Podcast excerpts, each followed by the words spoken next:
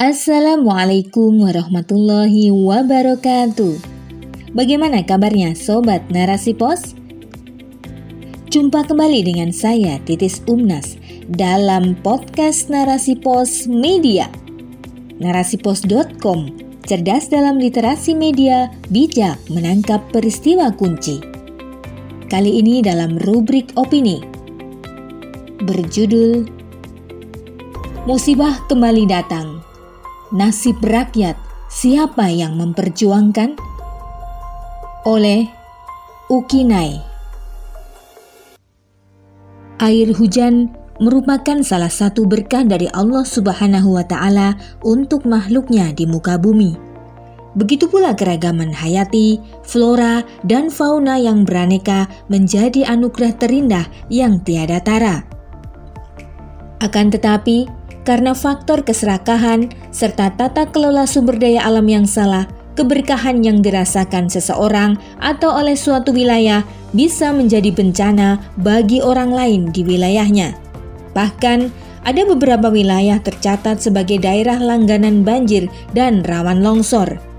Di Kabupaten Bandung, Jawa Barat contohnya, tercatat 24 kecamatan berpotensi menghadapi bencana longsor pada musim hujan akhir tahun 2021 ini. Di antara 24 kecamatan sebagaimana yang dipaparkan Kepala Bidang Pencegahan dan Kesiapsiagaan BPBD Kabupaten Bandung, Hendra Hidayat adalah Arjasari, Bale Endah, Banjaran, Cangkuang, Cicalengka, Cikancung, Cilengkrang, Cilenyi, Cineung, Cimenyan, Ciparai, Ciwidey, Ibun, Kertasari, Kutawaringin, dan Marga Asih. Kemudian Kecamatan Nagrek, Pacet, Pamengpio, Pengalengan, Paseh, Pasir Jambu, Ranca Bali, dan Soreang.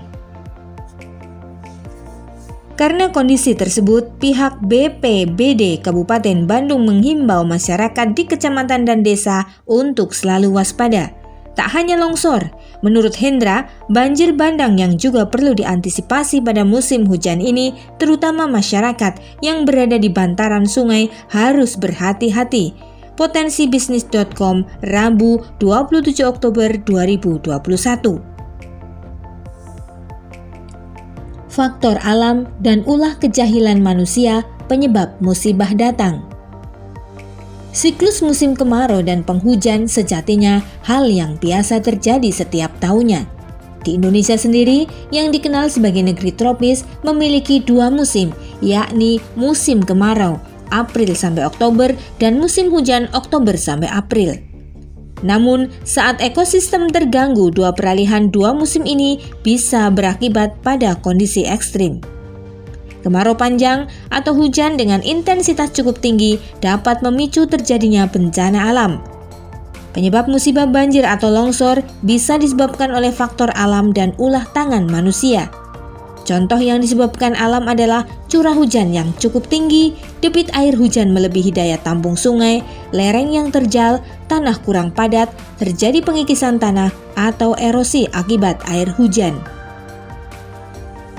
Adapun faktor manusia adalah pembangunan yang dilakukan tidak berwawasan lingkungan, kebijakan tata kelola ruang dan wilayah yang keliru, serta alih fungsi lahan secara besar-besaran demi profit oriented seperti perumahan, perkantoran, pertanian, perkebunan, industri, dan infrastruktur jalan terus meningkat. Sedangkan keamanan bagi ekosistem dan makhluk hidup di dalamnya tidak dipedulikan. Menyikapi kedua faktor tersebut, masyarakat dan pemerintah harusnya lebih introspeksi diri mencari akar masalah dan solusinya, bukan hanya bersikap waspada tanpa menghentikan praktek merusak hingga terganggunya ekosistem yang berbuah petaka. Di samping itu, edukasi dan sosialisasi tentang pola hidup sehat, bersih, tidak membuang sampah sembarangan, dan kesadaran pentingnya menjaga lingkungan harus tertanam pada individu dan masyarakat yang didukung aturan negara. Tanpa dukungan negara dan sanksi tegasnya, kesadaran serta sosialisasi itu hanya akan berbuah kesia-siaan.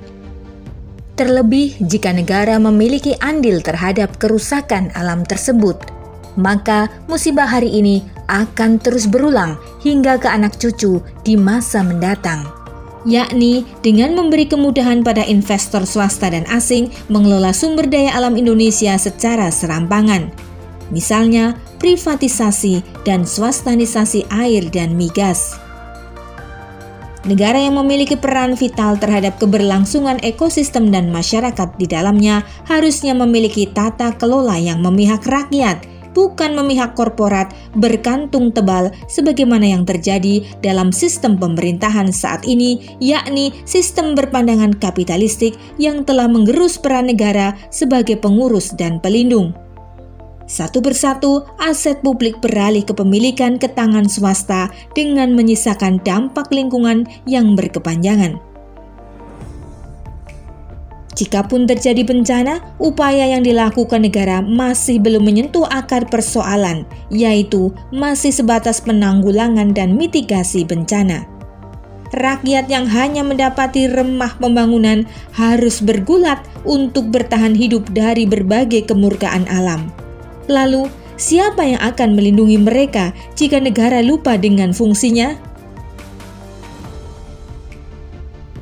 Inilah kondisi umat Islam dalam cengkeraman kapitalisme eksploitatif yang memberi ruang terbukanya para imperialis meraup untung dengan memanfaatkan negara sebagai regulator dan fasilitator.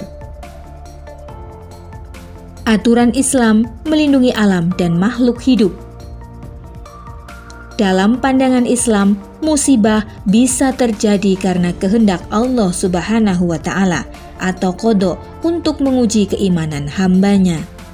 Bisa juga musibah itu datang sebagai azab kepada manusia karena ulahnya yang tak mengindahkan rambu dan arahan syariat dalam mengelola sumber daya alam yang telah Allah anugerahkan.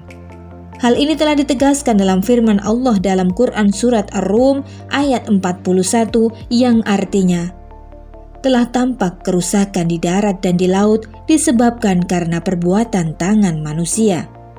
Allah menghendaki agar mereka merasakan sebagian dari akibat perbuatan mereka agar mereka kembali ke jalan yang benar.